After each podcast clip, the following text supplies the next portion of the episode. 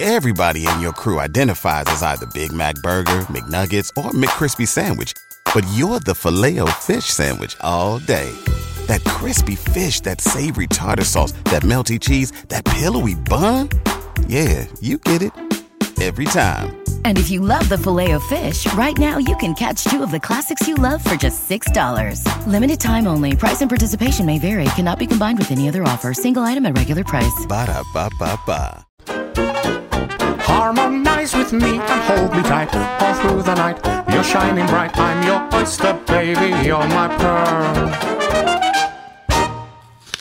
My dearest Dominic, here we are on the Friendship Onion. We're back again. I love it.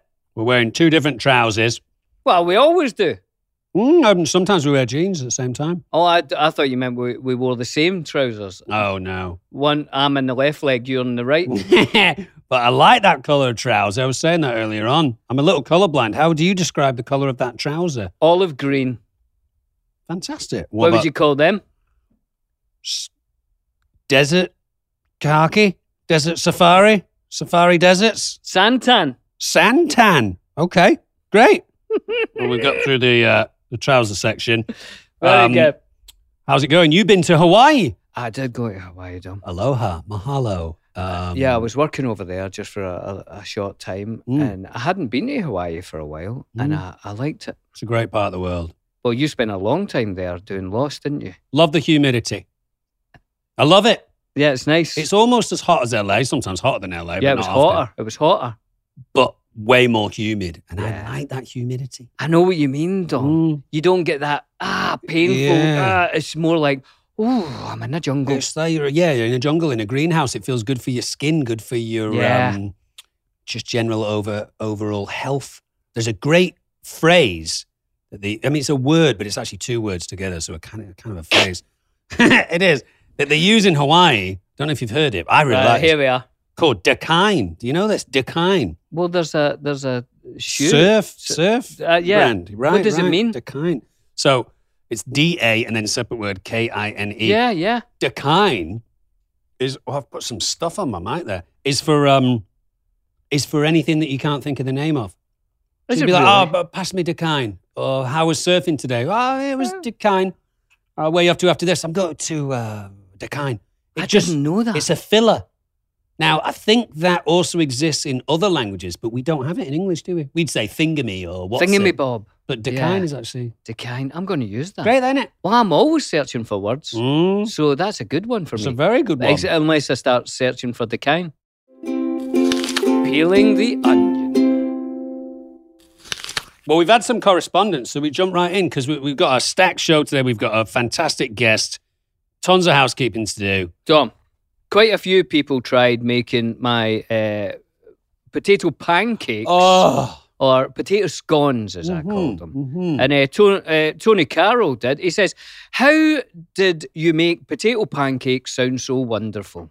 Well, we've been eating those my whole life, he says. I usually have patties. It's the same concept, but instead of rolling the dough out Yeah. and cutting it into triangles, Mm. which is very important in my style, Mhm. as you know, Dom. Yeah. We just make the patties like you would a hamburger, brown it on top and the bottom, and it's fluffy in the inside to add flavour. Minced chives. Oh, I like a chive. we add that to the dough. Also, really good with sour cream, like latkes. Potato like it. You like that? Yeah. Which is, they use shredded potato, of course, instead of mashed. But uh, people around the world love potato pancakes of some type. That's true. You find them everywhere, really. Yeah. But those flat potato scones, oh, Well, you've you and I have not done a billion dumb eat the world personally, have we? Like we've not No. done our own. So possibly at one point you could make your potato pancakes scones, scones. and bring them in. And um, you've never tasted them, have you? I've yeah, I never had them made- on the morning of your wedding. Oh, yeah, but were they Mine? mine? You forgot, Yeah. yeah. I mean, you buried it. Um, what's the fastest cake in the world, Dom?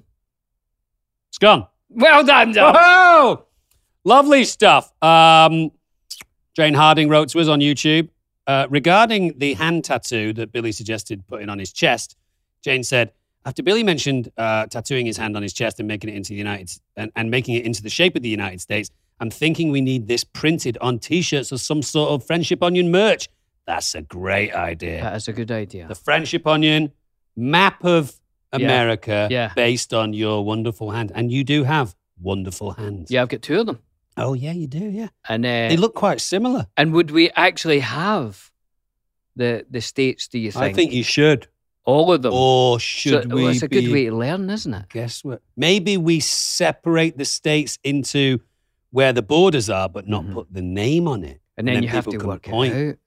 and go, Yeah. "That's there." That's Or what if the the states were written in like that invisible ink that you have to shine a UV torch on, Mm. and the T-shirt comes with a UV torch. The t-shirts glow in the dark. Would That's it be what I glow in mean. the dark? Is that Well, right? it's glow in the UV. You're right, like a uh, like a scorpion. Yeah. Um, we've got another one here about maple syrup. Shall I read this one? Because this was Go a little on. bit about what I said.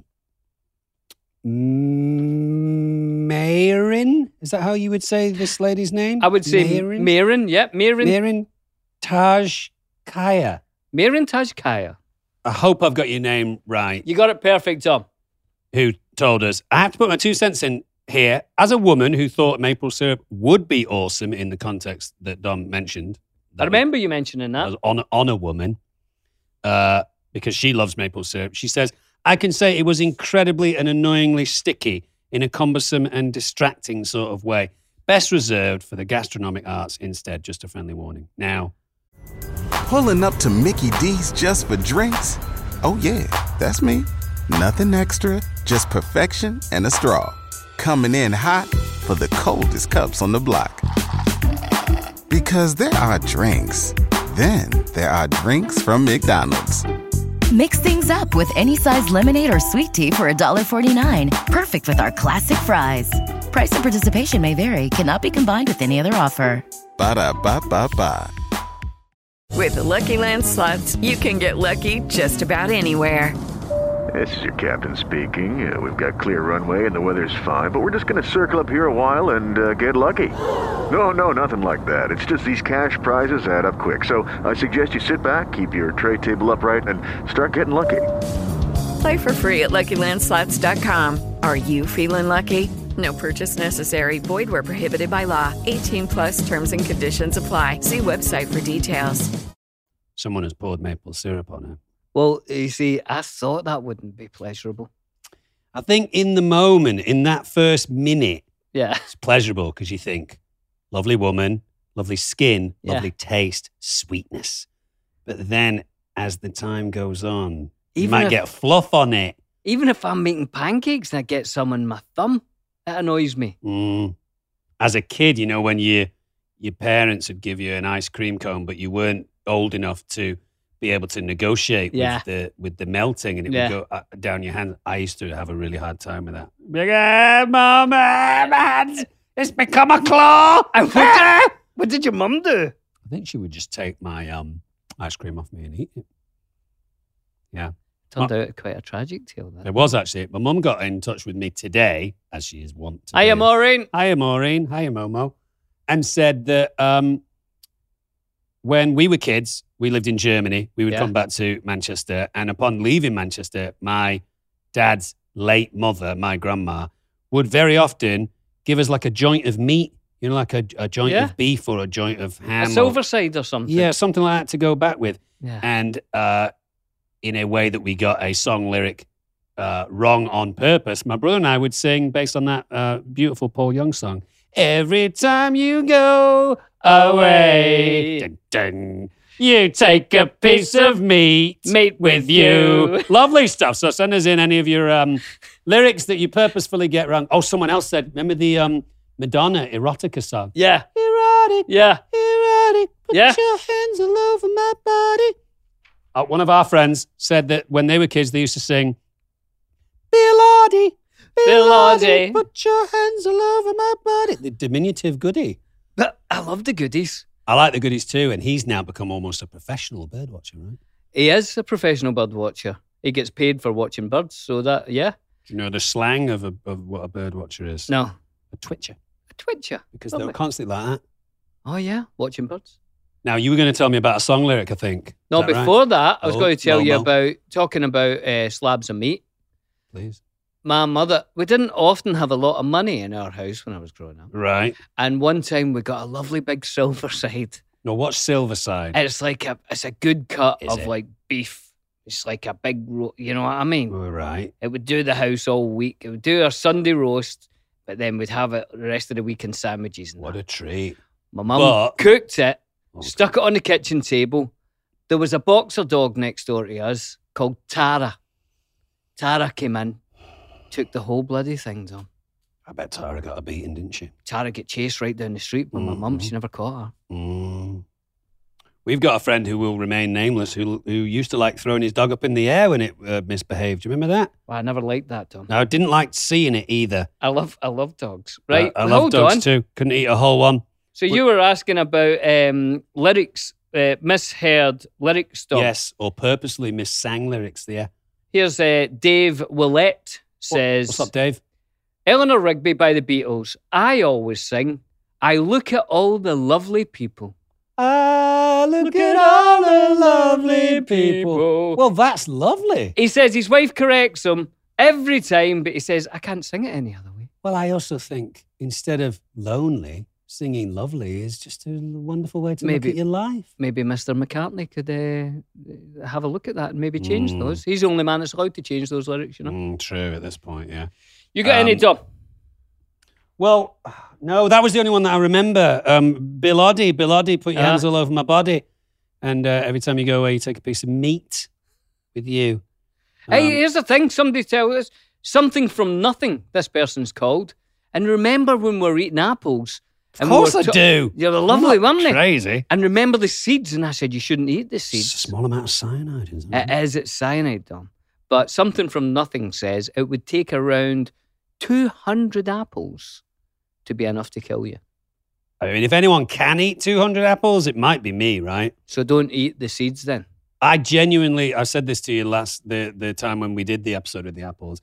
I, it's one of the nicest compliments that you've ever said to me that you consider me to be the person who eats the most amount of apples you've ever met in your life. That's a wonderful compliment 'cause I, I love an apple, me. Yeah, you do. But why? Maybe someone out there can tell us why would an apple seed contain cyanide? What is the benefit for the apple? Because an apple wants its seeds to be eaten and then transported to different parts of the area so that it can have more So apple through, trees. through the small intestine, you mean? Yes, they're possibly passing through a bird's anus. So do you think maybe Good cyanide? name for a band, actually, a bird's anus. do you think cyanide maybe prevents it being eaten by the the um the stomach acid being dissolved by it or Was something? cyanide a natural preservative, you Don't say? know, Dom. Possibly. if anyone knows, if you could write to us at uh, the friendship onion at castmedia.com. Is it? Now, this is only a guess. Right, go. Is it to stop a large animal from eating lots and lots of apples and then just literally dumping them all in one spot, as opposed to a small animal eating one apple Ah. and moving away because they think, well, if I eat too many, I get gutsy ache. So if you what you're saying is if there was a bunch of rhinoceri Great. and one of them went to eat like 200 apples, his mum, mum the nor- rhinoceri, Yeah. would say, Rena, don't, the don't eat rhinoceros. 200 of them. Don't eat too- 198. You're all right. 199, Cut yourself off. because of cyanide, that very tiny bit, Mm. and then he'll he'll take that and pass it down in a Darwinian way. Mm-hmm. Jerry Seinfeld has a great bit about uh, rhinoceros and also uh, nose jobs because you know the, the Latin term for a nose job Mm. is rhinoplasty, Yeah, which is a shame. If you're going in for a nose job and someone's referring to you as a rhino, well, it's from the Latin, you see, Dom. well, yeah, no, big nose. But Right. you don't want to, you know, point it out like that, do you? It's a bit, it's a bit uncouth. Fair enough. One of the few things that you can only be on of. You can't be couth, can you? You can only be uh, you can only be uncouth. Because you can be couth. One No, cannot be couth. no, Um, I don't think we've had any more tongue twisters, or have we? Have we had a tongue twister via a voicemail? there is Johnny a few Clues? tongue twisters. We're loving the we're loving the tongue twister. John, section. Johnny's been practicing them all week. He's amazing now. I've shaved off two seconds from the Peter Piper. I knew you'd be working on that. we I remember telling you this back in New Zealand because this is one of the this is one of the few things that I can do really well. I can do a relatively complicated um, tongue twister very well. I'll Well, do it for you right now. right, You'll I'm know it. ready. I'm not a pheasant plucker. I'm a pheasant plucker's son, and I'm only plucking pheasants till the pheasant plucker comes. That was amazing. That's not easy. We should get Johnny Clues to try it himself. But do you want to try that? I'll slow it down for Right, everyone at yeah, home yeah. and, and you. I'm not a pheasant plucker. I'm a No. pheasant plucker's son, Right. and I'm only plucking pheasants till the pheasant plucker comes. That's all it is. It's simply that. A pheasant plucker. Yeah. I'm not a pheasant plucker. I'm a pheasant plucker's son. I'm only plucking pheasants till the pheasant plucker comes. That was great. And that was a few seconds. That was like Was that all right? four seconds or so. I'll keep working on Yeah, that. keep going. I'm I'm not a pheasant plucker. I'm a pheasant plucker's son. I'm only plucking pheasants till the pheasant plucker comes. Brilliant. Thanks, Tom. Yeah, it's not an easy one because if you trip up, you do accidental uh, swear words. Maybe maybe we could do more later, but um, I know we have a fantastic guest. We do have an amazing guest who we Um, should bring on. Matt, just to just to uh, conclude on the um, tongue twisters, which I thought was hilarious when we did it. My favorite thing about you with the tongue twisters is when you were doing Peter Piper, you suddenly morphed into a member of the uh, English royal family. So you're like, right, okay, let's go. Peter Piper, Peter Peck of Pickled Peppers. I watched it so many That's, times. that's from that's from the RP class in, So I- in, in drama college, I think. It's to like get your mouth around the words a little better. You just become a little more A little more understand- English, so I think. Don't you think? Right. How do you like your coffee? Full bodied, something a little lighter. We've all got our preferences, and no matter what you like to drink, Trade Coffee makes it easy to brew your best cup at home. Now, these Trade Coffee people are fantastic. I started using them a couple of weeks ago, and the, every coffee they've sent has been amazing. They deal only in the freshest, roasted, and ethically c- sourced beans from America's best independent roasters. They ship free to you as often as you like, and you can have it whole beans or ground, anything. I like whole beans. I like the noise of the machine. Eh. Anyway, whether you're a coffee nerd or you just want a better cup, these are the guys to go to. Take the coffee quiz on their website to get started. Trade Coffee guarantees you'll love the first bag or they'll replace it for free. Trade has been featured in New York Times, Wired, GQ, and delivered over 5 million bags of coffee. Honestly, it's fantastic and there's no hassle. You can skip shipments, you can change how frequent you get it, you can cancel at any time. And for our listeners, right now, Trade Coffee is offering a total of $20 off your first three bags when you go to drinktrade.com slash onion. That's more than 40 cups of coffee for free. To get started, take their quiz at drinktrade.com slash onion and start your journey to your perfect cup. That's drinktrade.com slash onion for $20 off your first three bags. It's hard to imagine, but spring is almost here. We are so close to that lovely feeling of nice soft grass beneath your feet. But first off, you need to sort out your lawn. Now, who's going to help you do that? Sunday. And it's easy. You just go to their website, getsunday.com. And if you're worried about chemicals, you don't need to worry. Sunday's got it organised. I've got a little dog, and I don't want my little dog all running around pesticides and all that rubbish on my lawn. You don't need to worry about that with Sunday. Traditional lawn care lays down 90 million pounds of pesticides each year. Sunday is different. They're on a mission to change how people care for their yards.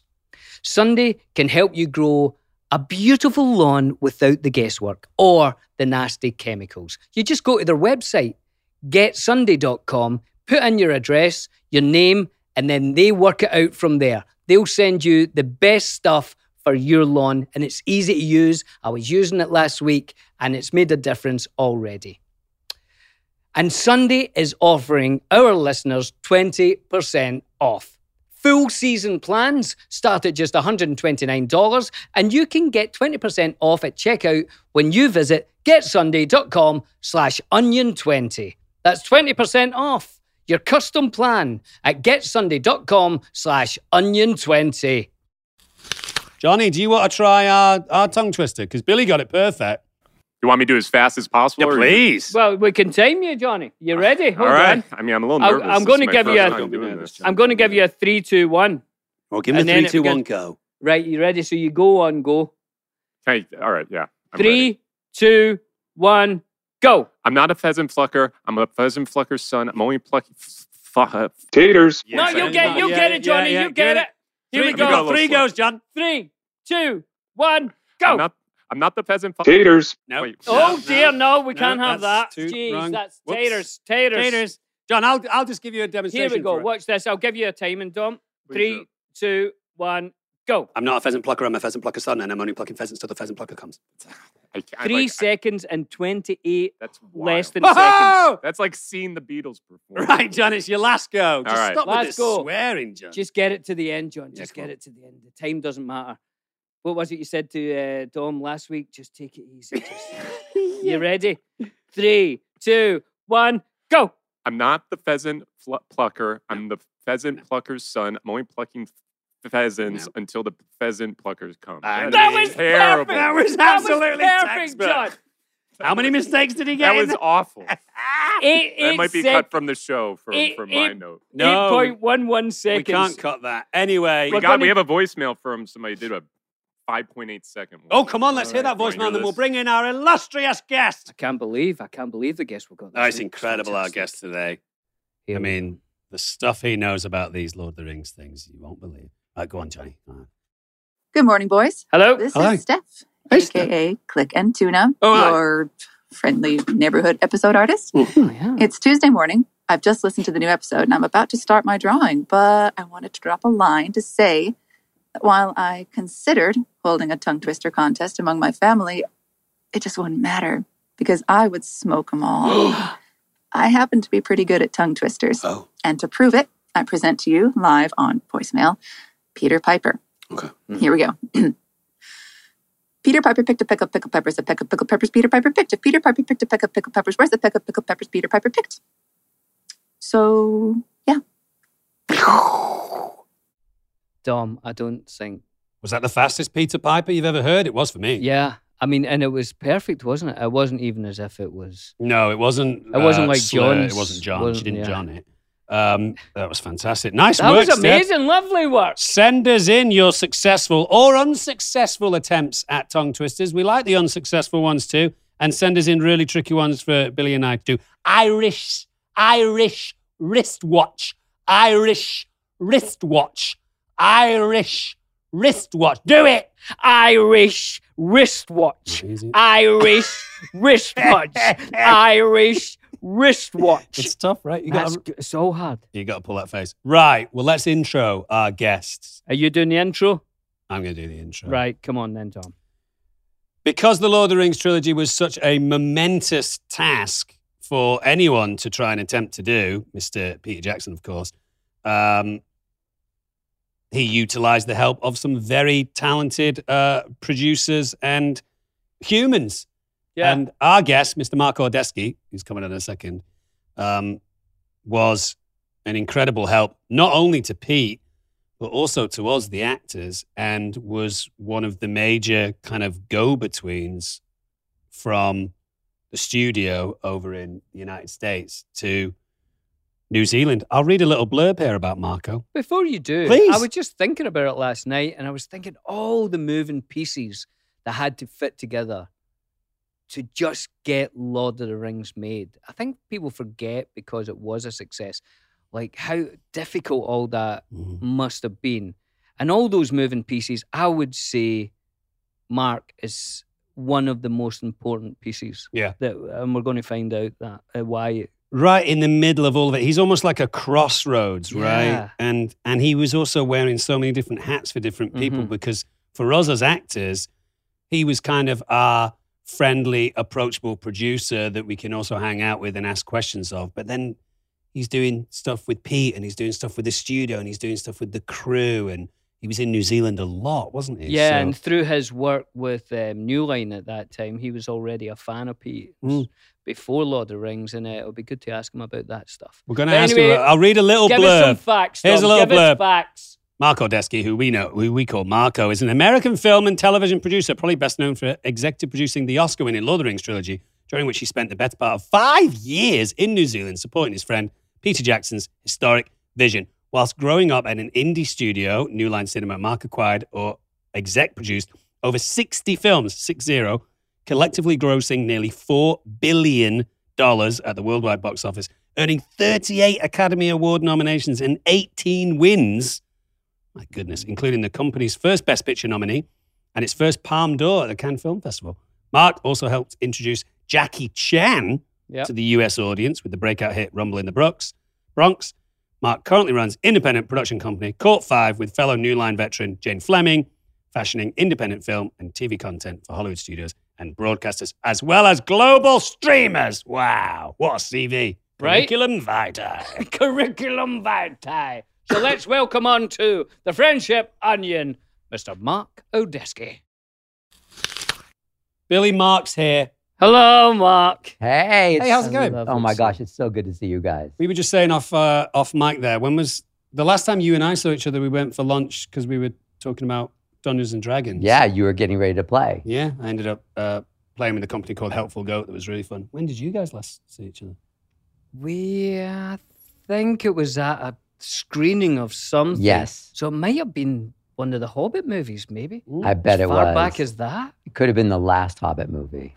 Time goes, it really does. It does, it does. Well, Mark, I think a lot of people out there are going to be really fascinated to try and understand what it took for you to get to the lofty position to be able to be one of the producers of Lord of the Rings. Sure. So I wonder if maybe we could go all the way back and you could maybe tell us as a as a young adult how you wanted to get involved in TV and film and what you needed to study because what an incredible um, ach- amount of achievements you've you've done in your career and I'm sure people would think well maybe I'll try and do what Mark Ordesky did. Yeah, I w- I was very fortunate. Um, it starts out as it relates to Lord of the Rings. It goes back to twelve or thirteen years old when I read the books, and that got me into Dungeons and Dragons, which takes us right to now as well.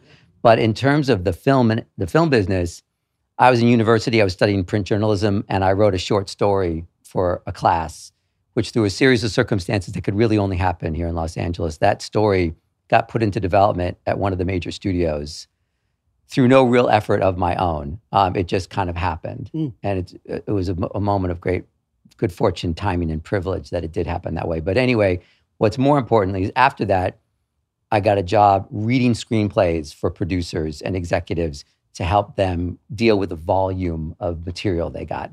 And when I had that job, I sort of realized that I was never going to be as good a writer as the writers that I was reading, but I, I had a knack for identifying talented writers and almost more importantly, for advocating on their behalf. So when I read something I really dug, I had the ability to be persuasive about it to the people I was working for. And I realized in that moment that was that was going to be my main skill. That's like the gift that you that you found. Now when when you said you were reading other writers scripts and stuff, we were you still studying at university or that No. was your actual job at that That was my actual job. I when I wrote this short story, I went off the journalism path and I got on this Hollywood path. Right. And what happened to the short story? Did it ever get made? Never got made. It was in development at TriStar for four years, and uh, then it just came back to me. Most of the things don't get made. Right. Yeah, we know yeah. that, don't we? Yeah. um, okay. So then you became advocating the talented writers. And then did you start to kind of catch fire with a few people that actually did turn their projects into No, films? actually, it's super helpful. I got fired from that job. It's the only job I've been fired from so far. But the two things I really loved in that job, two films, we're going back to the mid 80s now, Mm. which was uh, Mystic Pizza, which is Julie Roberts' first film, Yeah. and Yeah. Major League. Right. Um, I love those scripts. And after I got fired, those scripts got made and they turned into successful movies. And I thought, that's it. But I did get a job at this company, New Line Cinema, Mm. which was looking for freelance script readers. And I got a job at another company called Republic Pictures that was looking for script readers. So I would run around hustling, getting paid 30 bucks a script to do coverage, you know, analysis of scripts. Right. And that's what I did. And so it- where oh, were go on, you? Buzz. Sorry, where were you before New Line? Was it with one of the big studios? It was with a, a company that had a deal at TriStar, the studio I was, I, where my short story was. And at that point, New Line, obviously post Lord of the Rings, New Line are known as the studio that, that created the, the Lord of the Rings trilogy. pre Lord of the Rings, they were the Nightmare on Elm Street studio. Is that yeah, right? for sure. When I got there, it was after Nightmare on Elm Street Part Three, but I think before Nightmare on Elm Street Part Four. And those films, the Nightmare films, are critical to New Line. Those those were those were the engine that pulled the train Mm. in those days. This is before Ninja Turtles, before House Party, before all those other franchises that New Line got into. And what would you say defined New Line's signature as opposed to the other studios out there? What when you read a script and you thought, "Oh, this is perfect for New Line." wh- What was that? It was usually left of center, and it was usually not dependent on the kind of big stars that only the major studios could afford to pay. Right. New Line didn't have the money to to sort of negotiate for big big stars, so we had to sort of make films that created stars. And it's not it's not coincidental that um, you know uh, Jim Carrey in The Mask or Austin Powers, um, Mike Myers, you know that we would make films that would create stars. And Billy Boyd, of course. Yeah, indeed, indeed. And, and by the way, Lord of the Rings, Peter Jackson, that fit the New Line credo entirely. Right. Yeah, yeah. So, wait, so you're reading scripts for New Line. When was the first time that you got to produce a movie? It was Critters Part Three and Four. The irony is, my very first films that I got to work on were a pair of sequels, low budget, straight to video sequels Right. for these New Line films in the in the old library, Critters, which were about sort of big furballs from outer space. I like They that. kinda- I like them too. Big For sure. So, was Jennifer Aniston in Critters Three? No. Was she in one of the Critters? I don't think so. It was, Are D, you- it was Man, D. Miss Wallace. Leprechaun. Was it Leprechaun, you're thinking. Yeah. But we we we made a pair. You know, the company wanted these these films. Um, we got a warehouse in Santa Monica, and we made Critters go to outer space, which was really just being in a spaceship, and Critters go to the big city, which was really just in an apartment. so we had a soundstage. We had sort of the apartment set on one side. We had the spaceship set on the other side. We had the Brilliant. same crew, different directors, um, different editors, and different casts, obviously. And that it's pretty funny that that's how it started. And- for but me. so is the Great. business model there? Because I remember Critters, the first one, being a bit of a a success, a kind of a bit of a you know breakout success, independent success. From there is the business model with New Line. Let's try and rush out kind of maybe a straight to video sequel, make some fast money. Like were they trying to turn it into a new? No, another cinema basically, thing? New Line had a had a whole theatrical business. Because I was a junior executive, they thought they could make some money making low budget sequels to sort of fill in the gaps Right. within the business. Mm. And no one really at New Line at the time on the production team really wanted to do these low budget movies. So I sort of got the job because no one else wanted to do the job. Right. Um, and they said, well, Mark will do it. So they sort of said, yeah, go do it. Here's your budget. You know, stay within these parameters. Don't screw it up. Mm. Um, and off you go. And how how did that how did that feel? That new job? How did you take to producing at that point? It was exciting. I mean, we had two main uh, experienced producers, uh, Rupert and it was Barry Opera and Rupert Harvey, who were basically w- were my mentors because they were really producing the movie. I was like the executive producer who was sort of just enabling. In a weird sort of way, it, it echoed everything I would grow up to do. Basically, I was there to help get them whatever they needed. Right. That was my main function. It basically presaged the entire Lord of the Rings thing and everything I ever did because Right. that was my function. But it was great to be for, out from behind the desk and not just writing analysis. Right, right. And g- gaining a little bit of momentum so that when Lord of the Rings comes down the pike, you can be kind of like in the great position to be one of those. Well, producers, yeah, right? and for anyone that's uh, that's watching and listening that wants to know how to get ahead at this, I mean, some of it is luck and timing. I was very fortunate because I was making these straight to video sequels, and then Sex Lies and Videotape happened Mm, at the great film. Sundance Film Festival, and suddenly people realized that you could have a really exciting, sexy business from these upscale art house films, and they wanted someone who was kind of aggressive and who they thought might have some taste to go spearhead our efforts in that area. And they sort of looked at me and said, Right, no more straight to video sequels for you. Now you're going to be the art house person. Mm. Right. So they just aimed me over in that direction. And I was, I'm a pretty earnest person. I was even more earnest then. So, you know, it's- it's- so basically, once I was given that job, I took it deadly, deadly seriously. Right. And I went to film festivals and I went racing around. And I was really, really lucky because I got to ac- acquire distribution rights to all these terrific films. And even the ones I didn't get, I got to compete for. So at that point, then you're going to all these film festivals, seeing these sort of art house movies, and then you're trying to bring them to New Yeah, Line to e- distribute. Right. exactly. So is this how you first saw a Pete Jackson movie? Or? No, Peter Jackson precedes all of this. In the Ah. mid 80s, I was working for a different company called Republic Pictures that did straight to video films, and I acquired finished movies, B movies. Mhm. And I got Bad Taste sent to me by the New Zealand Film Commission. And I desperately wanted to license the distribution rights of this film.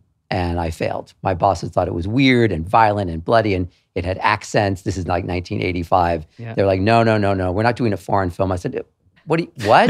in English. it's from New Zealand.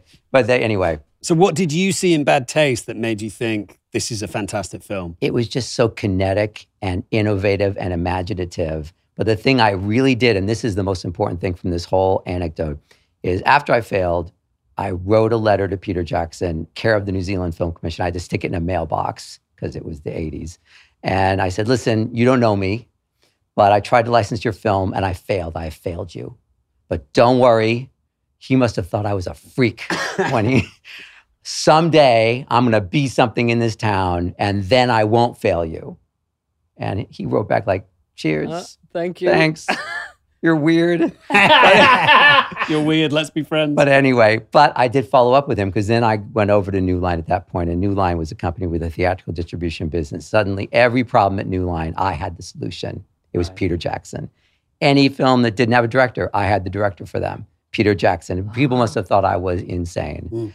but I talked it up enough. And then when the Nightmare on Elm Street film series was sort of flagging a bit, yeah. um, I said, why don't we hire Peter Jackson to do one? We were always hiring multiple people. Like you Right, might yeah. go, Freddie goes to the big city, and you're writing Freddie goes to outer space, and Sure. Peter Jackson is writing what you know. So we were always doing multiple ones because yours might be part six, yours might be Yeah, part yeah. seven. Yeah. Mhm. Fair enough. And they let me hire him. For what? F- It never got made. But it would have been Was it what? written? Four? It, it would have been. It would have Oh. Five? been after the Dream Child. So that's Dream Child's three, right? Uh, no, Dream Child I think was five. Oh, so five. would have been instead of New Nightmare, maybe. So was it written? Is it was there a written. It exists. script? How is How it? was it's it? fantastic. oh man, what a shame. I'll, I'll only tee it up for you because it's Right. too fun. Other it's, it takes too long otherwise. But No, it's good. We've it got time. basically the whole We've got conceit time. was Freddie is so played out that no one in Elm Street is scared of him anymore. In fact, kids go to sleep on purpose, like Clockwork Orange style, Right. just to Yeah. beat up on him right, right. and he's weak. He hasn't had a real victim in years. And then through a series of circumstances, he manages to get one victim. He manages, and just enough to kind of get with it. And he realizes he's so angry, he decides he's going to pull all of Elm Street into Nightmare World. There's no forget this one kid and then another kid. Forget all that. We're going to go big or go home. Hmm. We're just going to pull the entirety of Elm Street into the dream world. Right.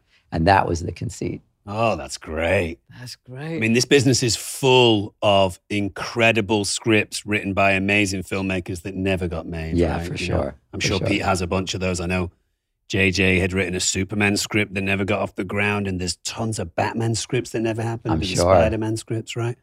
Um, so, okay, so you're a, you're championing Peter Jackson. You tried to do this thing with Nightmare on Elm Street. Pete was obviously down to do it. They, s- wh- how did that not happen? It just when when they went the other direction, as happens, yeah. you know, Pete went on to do other things. You know, he went on at that point. He did Heavenly Creatures. He did The Frighteners. Right. But then, of course, he went to do Lord of the Rings, and of course, couldn't get it done the way he wanted to get it done at the company that was then Miramax. Miramax, yeah. And when that started to happen, and they were trying to sort of, you know, essentially make a situation where he had to leave the project if he was going to insist on making it his way.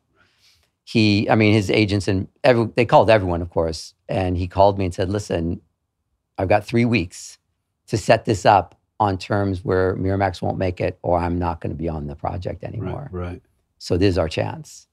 So, and it was just a fortuitous moment. There's a lot of providence involved because he, he basically says, I've got the pitch. You don't have to worry about the pitch. You just need to lay the groundwork. Mhm. And New Line at that point was at a, in a situation where we had been frustrated by our inability to make sequels to our Jim Carrey hits, The Mask and Dumb and Dumber. Right.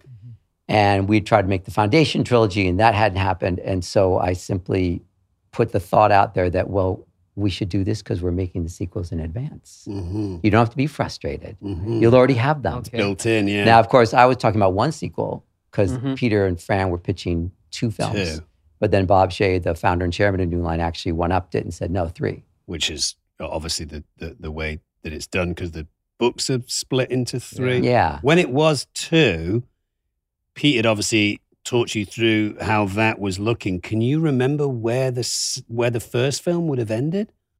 From memory, I want to say Helm's Deep, but I would want The end of Helm's Deep or Yeah. the beginning Yeah. of I, the Helm? I think it might be the end, but I would want to test. I wouldn't want to trust my memory entirely to right that. right so at this point because i know you've talked you know over the years about the fact that you know pete had come over and, s- and slept on your couch at Right. one point Which is a block from New Line. he had been to la a few times had you traveled to new zealand at that point I finally did, and I ended up meeting him. He came to the air. I was traveling through, and he basically met me at the airport, and we hung out. for, Right. like, at the airport, it was sad, but then eventually, I got to go to his house, and he showed me the little house from Bad Taste, the miniature. Right. You know that uh, that he explained. You got to remember, I knew so little about how films were actually made. right that Okay. to see the little house, which on film looks like a big house, and I'm like, this is like magic. yeah Also, he ma- he had like a miniature uh, Yeah, or would it, bigature they called Yeah, it in Lord of the Rings, exactly. Bigature, right? yeah. So he did that at that time, there was a real house, but he had built a miniature house which takes off into outer space.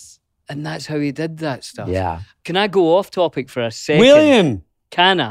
Just I know because we're getting to some right good meaty stuff. Yeah. yeah yeah you But I want to was do just- more of the vegetables No, I was just thinking there when Mark was talking about distribution and straight to video and all that.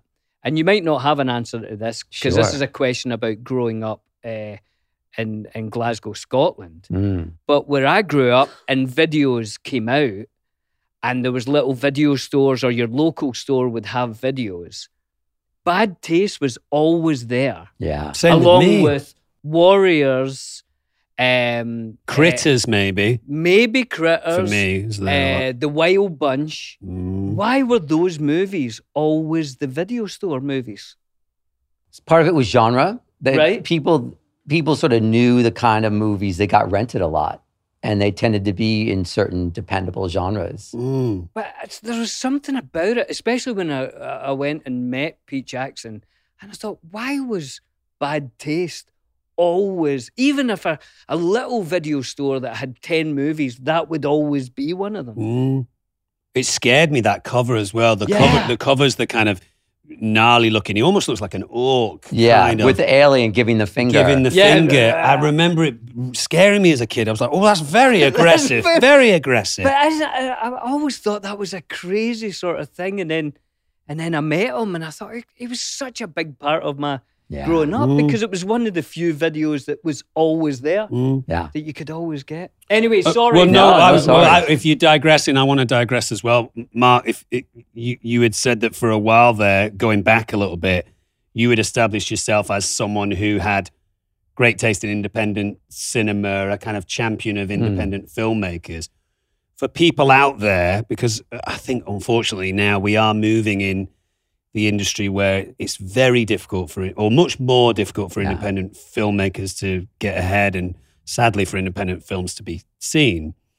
Are there any films in that independent film canon that you would recommend people to watch or as an independent filmmaker Right. how do they how do they navigate their way through this Marvel Disney Right. world nowadays? You mean in terms of people making independent films? Yeah, 'cause Right. It used to be easier. W- Is that would that be accurate to say? it's always been hard. It's it, it is harder because the model of making independent films, aside from like the real DIY kind of independent films, Right, like Pete's stuff. yeah, then you you, you know you you you'd find like a foreign sales company and a bank and a, a, a U.S. distributor, and you'd sort of cobble together the the pieces, the financial pieces, and build them together. Mm. Yeah. And now, because of the global streamers, that kind of model is less prevalent now. Right. Um, and so it's harder. But so the global streamers put out more content, but not always of the sort we're talking about. Right. But I kind of feel like it's all about adaptability. Like if you want to make films, you have to make them at whatever level you're you're able to, hmm and have faith that the, that your voice will be the distinctive thing that cuts through. Mm. You know, which I know sounds incredibly like like Pollyanna to Right, say, but right. but I think that's honestly the only way to do it. Right. And are there any independent films that you think are essential for people to watch and study and? Oh, know you mean about? like historically? Yeah, f- you know, someone's someone's sat at home thinking, "I'd love to be an independent filmmaker. What should I be watching? What should I study?" I think it's it's two ways to look at it. One, you can look at filmmakers, like uh, you know, f- certain filmmakers. You know, there's uh, certain case studies that transcend their period of time. Like you can always look at someone like in the genre space, oth- other than Pete. Like there's you know Robert Rodriguez, for example, whose first film was literally like a seven Mm-hmm. movie, Yeah. and then how he leveraged and navigated that. You can look at the classic American independent, you know, kind of filmmakers, whether it be you know John Sayles or you know from the American South. Like it's really about picking a filmmaker. Mm. Mm-hmm. Do you have a favorite film, Mark? I I've, I have a I have, I do have a favorite film. I, it always rotates, but my ultimate favorite film, oddly, is Apocalypse Now. That's mine too. Is that true? Yeah, that's my all-time favorite film. There you go. Wow, I can watch There that you go. film You guys over and are over. It's like the greatest, biggest independent film of all time, Yeah. right? I'm a sucker. Big surprise, Lord of the Rings, right? Mm. I'm a sucker for anything when when studios do something bold, daring, that really pushes the envelope Mm. by backing a filmmaker. That stuff is catnip to me. hmm Um, and you can fil- find a lot of films, but that one particularly because of the vision of that and how Mm. hard. And Barry Osborne, Right. as you Yeah. know, who Extraordinary. produced um, Lord of the Rings with Peter and Fran, um, he was a UPM on Apocalypse Now. And did he ever tell you the story about the elephant? no, go on. Okay, so you know, there's you know, in, in the co- in the compound with Colonel Kurtz, there's like all kinds of crazy stuff, and there was supposed to be, I guess, an elephant. The thought Francis Ford Coppola had this idea: oh, there should be an elephant. Right. And there was only one elephant. It was in a zoo somewhere down in country, but far away. And so Barry had to find the animal and then had to identify the route. And then there were, there were bridges that were obviously not strong enough to hold a truck with an elephant. So he put together a plan to retrofit, let's say, the four bridges or however many there were Yeah. between here and there. And he put together this whole plan, which is very Barry, and literally was about to execute the plan when Coppola said, Oh, it's done. We're done. We're like, we, you don't have to do the plan. Wow. That's yeah. Wow. And that, that's movie making, Yeah. planning for all kinds of things, being told, Oh, Billy, Dom, we need you. You're going to do a thing and Right. you got to get ready. We're going to do it in a week. And you're like, totally ready. Oh, no, we can't do the thing. yeah, Yeah, yeah, we're not yeah. doing that now. Yeah, we're going to fly down to Twisel for a, a week and a half, two weeks, just to be on wet weather cover, and we might need you every single day. And they ended up not needing us at all, and we went mad, didn't we? We went did go mad. slightly mad in Twizel. Yeah. And there is video footage that You I've have- lost. Yeah, I've you've got to lost. find that. Um, well, that's brilliant. Okay, so let's let's try and get back on right, topic. Sorry. So you're at New Line. You have you you've become a champion for Peter Jackson's work. He then presents to you this idea that he needs to get this Lord of the Rings double set of movies Yeah. over the finish line. Is it is it Bob Shea and Michael Lim that Yeah, said Bob let's turn Shea it and into three? Yeah, Bo- Bob Shea was in the room along with Peter, Fran, Ken Cammons, who- their lo- then agent, now manager, longtime partner. Mm. Um, You're there. and I'm there, and yeah, and that's and Bob Shea, who I remain close with to this day, is famously inscrutable, hard to read. Mhm. Um, and uh, you know, he watched the whole presentation. Peter had done a video that showed how forced perspective would make you know Seen this normal size video. actors. You know, you, you, how massive was going to work, how Gollum was going to work, and you just couldn't tell how it was going, how the whole pitch was going. Um, and then Bob sort of very famously said, "Well, Tolkien's already done his your job for you. Why two films? Mhm. Why not three? Mm. And that was like, it's literally, I imagine the moment must have been like trying to get a wild animal to eat out of your hand without Right. scaring it away. Right, right. Because Yeah, I'm sure yeah. Peter and Fran must have been thinking, yes, I mean, three. Pete Yeah. and Fran are relatively inscrutable as well, right? Yes. What would do you recall their reaction? Do you think that they wanted three but they weren't able to negotiate it? I think it, all- all of them were sort of like, "Y- Sure. yes, totally, Yeah, we could do great. that. And then we set about a process whereby the two film plan and the budget and the script had to then be reconstituted. And then suddenly Philippa And Peter and Friend had to turn it into three scripts Mm-hmm. and a whole new production plan and a whole new budget, which obviously went up Yeah. and as it should. And yeah, then we were underway. And then casting. Do, do you and recall what everything else. year that would be? Yeah, that was they came in in July of, I want to say of '98. We st- shot started shooting in October of '99, so it would have been in July August of of '98 when that meeting happened. so at that- Is it basically at that meeting, just to let people know how it go, do they basically get a yes there? Is it's it? it's an incremental yes. So Right. they got a we we got a yes, which meant we that which meant New Line now had to make deals with Miramax, Saul Zance, and Peter and Fran Mm-hmm. to Right. to to make deals to do this. Once those deals were made, then a sort of enhanced R and D development process started, whereby we kept spending money to support the sort of R and D process, the writing process, the budgeting process, all the different things, and then it got to a green light where instead of looking at spending maybe twenty million dollars to like you know to see if we could do it, Yep. now we're going to see if we're going to spend $200 million to actually make it So the green light is when that's it. The- Yeah. These films are getting made. made at this price. And at that point, are you, you know you're part of the movie? N- At that point, I did when my honest thought, up until Lord of the Rings, the most expensive film at work, New Line I worked on was $6 million. Yeah. Mm-hmm. So I actually had zero expectation of working on the films. I thought my job was simply to be an advocate for Peter, to bring him in, to hopefully lay some foundation with him and Bob. And then if it worked, yay. And they'd get someone else on the team to work on it who was more experienced than me. Because the budget for for the original trilogy was what 260, 270? It was it was greenlit at like 207. 207 and then some X. oh and then then as, as time went by more and the, the brilliant thing about new line is the sort of the pride of authorship and i remember shay said like well, who else are we going to have do it you read the books when you were a kid he's your friend Right. sleeps on your couch right who else is going to know Yeah. if it's working or not working you're going Yeah, you're perfectly positioned. and then the irony is, so they would send me down, and I would go to sort of look out for things, like to be look out for the studio's interest. And then Peter would then pull me into so many things that I didn't even realize I'd get pulled into because in his mind it was in his benefit that I was knowledgeable about anything that was going on. Yeah. So eventually I could speak to the studio about things that he didn't have to speak about. Mm. So everything. So the more I went, the more I wasn't allowed to leave, Right. and I just stayed. You're the go-between. So just to just to back up a a little bit, when so so you guys are all in that office. Bob Shame and Michael Lynn said, "Why don't we turn it into a trilogy instead of two?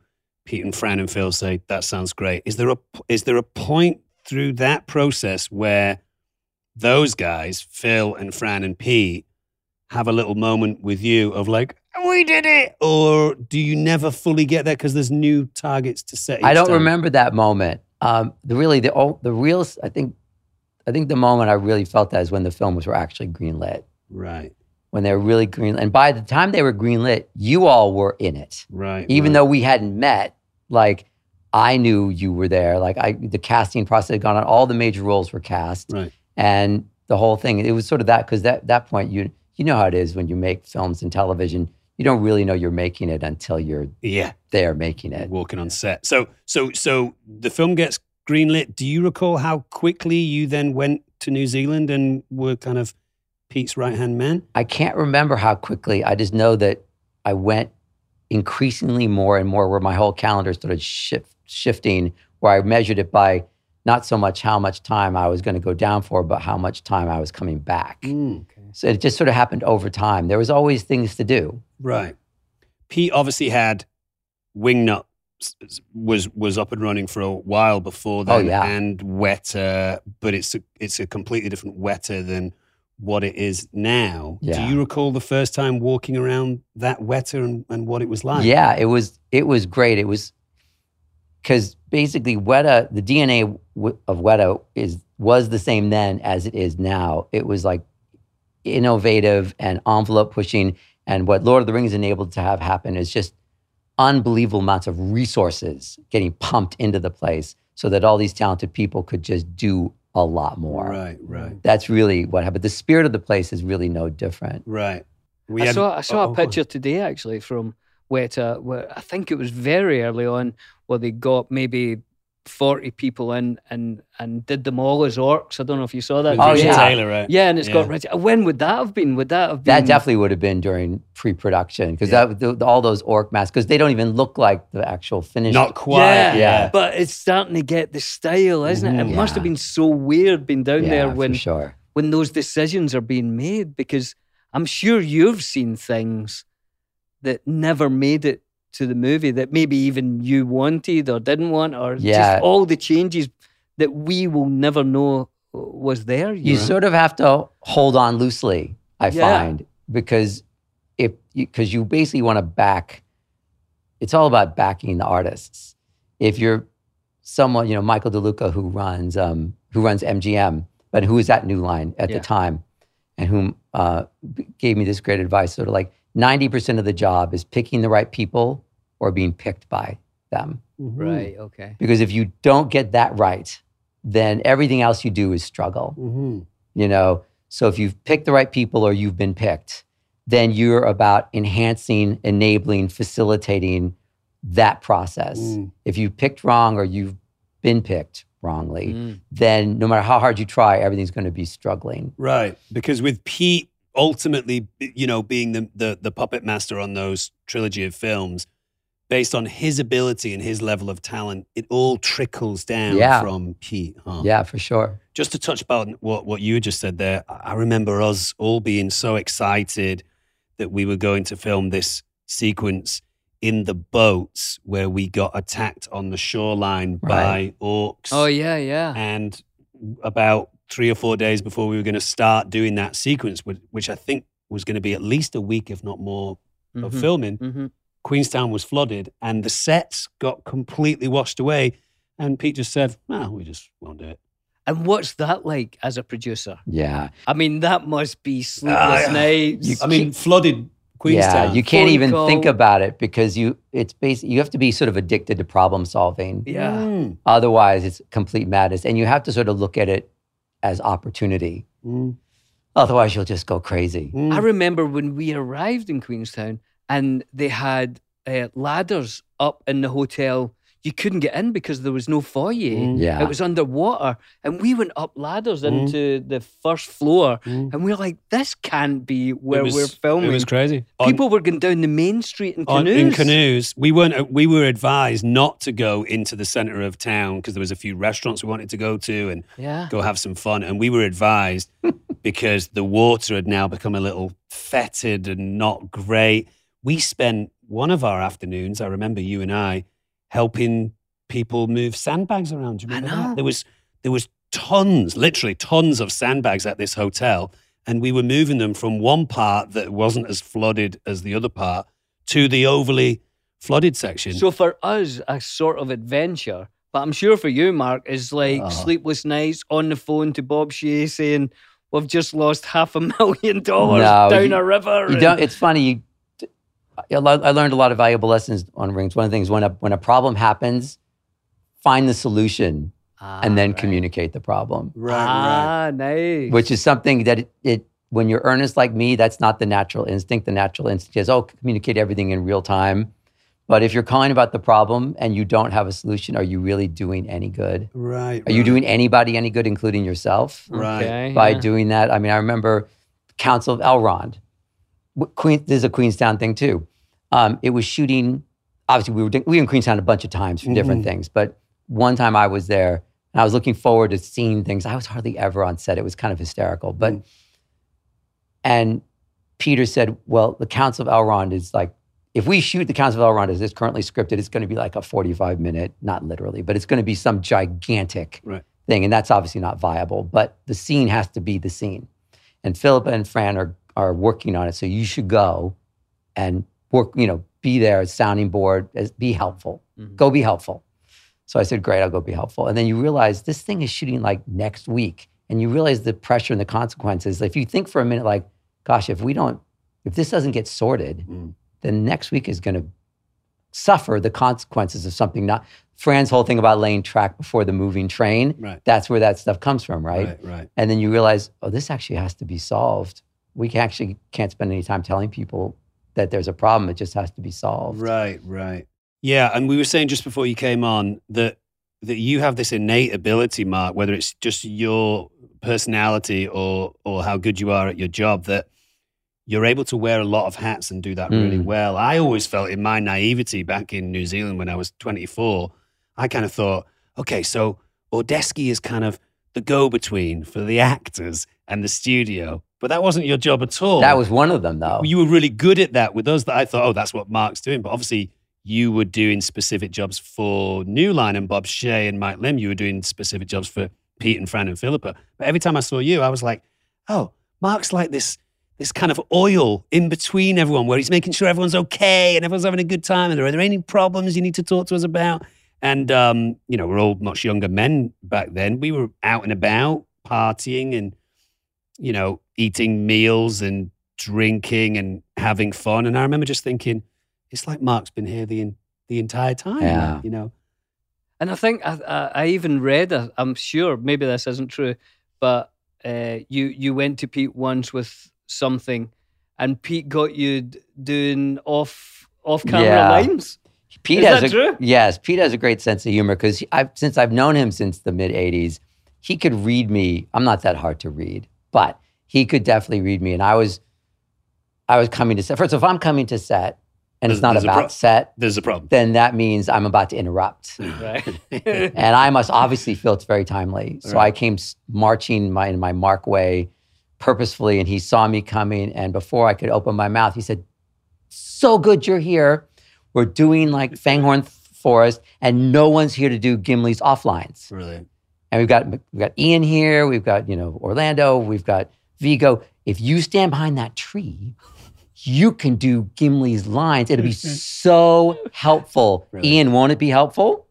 Oh yes, oh yes. dear boy. Yes, darling, It'd yes, be darling, very, yes, very darling. helpful. So for three hours, I was stuck behind the tree. And by the way, there's almost no photographs of me on set Right. at Lord, Lord, there's one photograph, which I am convinced to this day, Peter had someone take. Uh-huh. I'm sitting there looking borderline moody, broody, um, holding my little sides, which I never held sides because why would I have them? Right. Mm. Um, reading off lines and looking, I got played. Nice. I love that. Yeah. Pete's Pete's a He also smart tricked cookie. me into announcing the world premiere of We were Return of there. the King were in New there. Zealand for, during Two Towers. He did the same to me in a much more minor way. He pulled the same trick that he pulled on you. So with you at the Wellington, wait, no, where It were was you? the Two Towers Wellington premiere. Which was not the world premiere of Two Towers. Was No. that in L.A. or New York? uh, For Two London, Towers, I maybe. think, no, for Two Towers, I think it was in the, London was I it? think it was in London, London. maybe. Yeah. So at the premiere for Two Towers in Wellington, he brought you up on, well, you were on stage, but he Yeah. brought you up in front of the mic and Yeah. said, Where is the world premiere for The Return of the King going to be? And you were like, "Ah, Wellington. you did the same thing to me ish at the one ring party at the Oscars when it was the clean sweep that um, for Return of the King at the Oscars, he mentioned that prank that I pulled on Elijah where I played the German journalist. And he said, while I was on stage with him, you know, Dom did this really funny prank and we'd love to have it on the DVD extras. What do you guys all think? And all the crowd went, Yay. And then he said, What do you think, Dom? And I went, Yeah, sounds great. Want to throw me some cash? No, okay, we'll do it for free. Dom. Hey. Fantastic chat with Mark. Yes. I'm I'm having a good time with this one. Yeah, he's a fascinating guy. And because we spoke at length, we're going to split it into two, aren't we? I think it's a good idea, Dom, Mhm. because uh, great stories, and I think really interesting to hear the uh, the, the stories of Lord of the Rings from a producer's point of view, um, and and hear how that was different. And you know, we hear a lot from the actors, and I think it's really interesting to hear from Mark. I agree. And I think a lot of people out there that might not be involved in our business think, okay, the director is the ultimate boss and the director makes all these decisions. But without a producer helping the director to be able to make those artistic choices, you, you're really in, in a mess. You know, producers make sure that their director can have their best day on set. And Mark being involved in what must have been one of the more complicated trilogies to ever Yeah. make, if not the most complicated trilogy, because that that I mean, that would be quite overwhelming for me to. You can do it. I, I honestly don't. I'll think I tell you right now. yeah, I don't think I could. So, if you want to be a producer, if you want to know what life as a producer is like and some of the pressures and responsibilities, um, tune in next week as well because Mark's gonna Exactly. really- he's going to break it, break it, break it, break it, break it down. It's a little bit of And rapping for you. so you'll be hearing it from one of the great producers and uh, hearing And- it from Mark Odesky. And one of the two truly average actors, myself and Billy.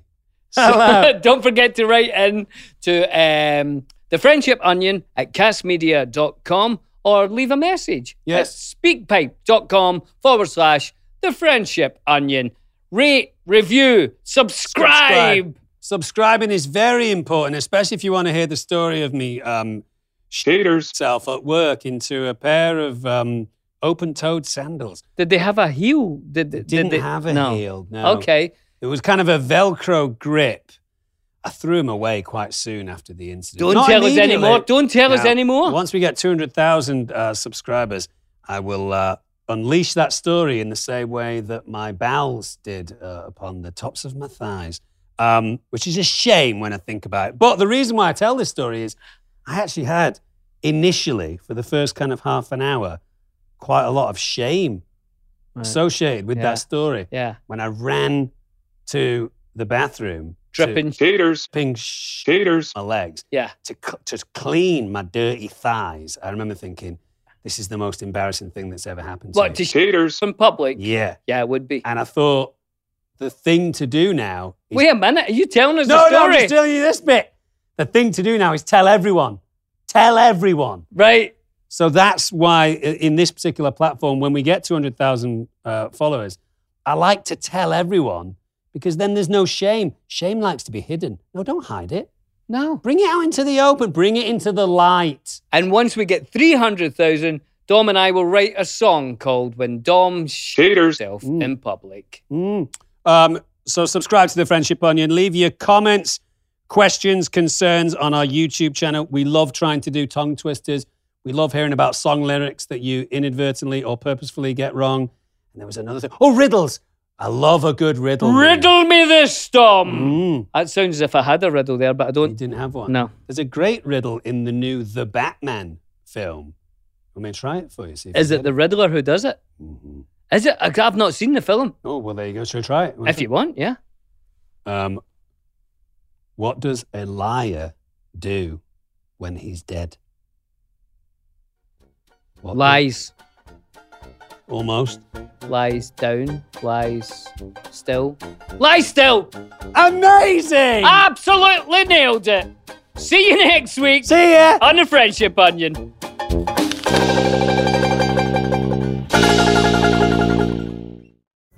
Pulling up to Mickey D's just for drinks? Oh, yeah, that's me.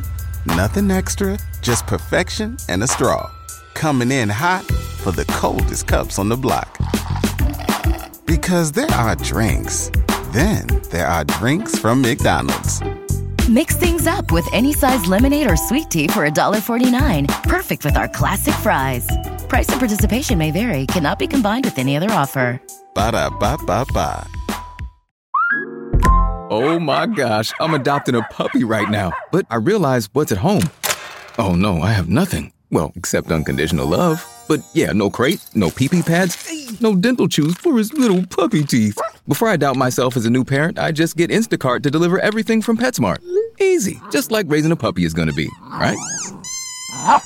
Get Pet Essentials from PetSmart with Instacart. Visit instacart.com to get free delivery on your first three orders. Offer valid for a limited time. $10 minimum per order. Additional terms apply.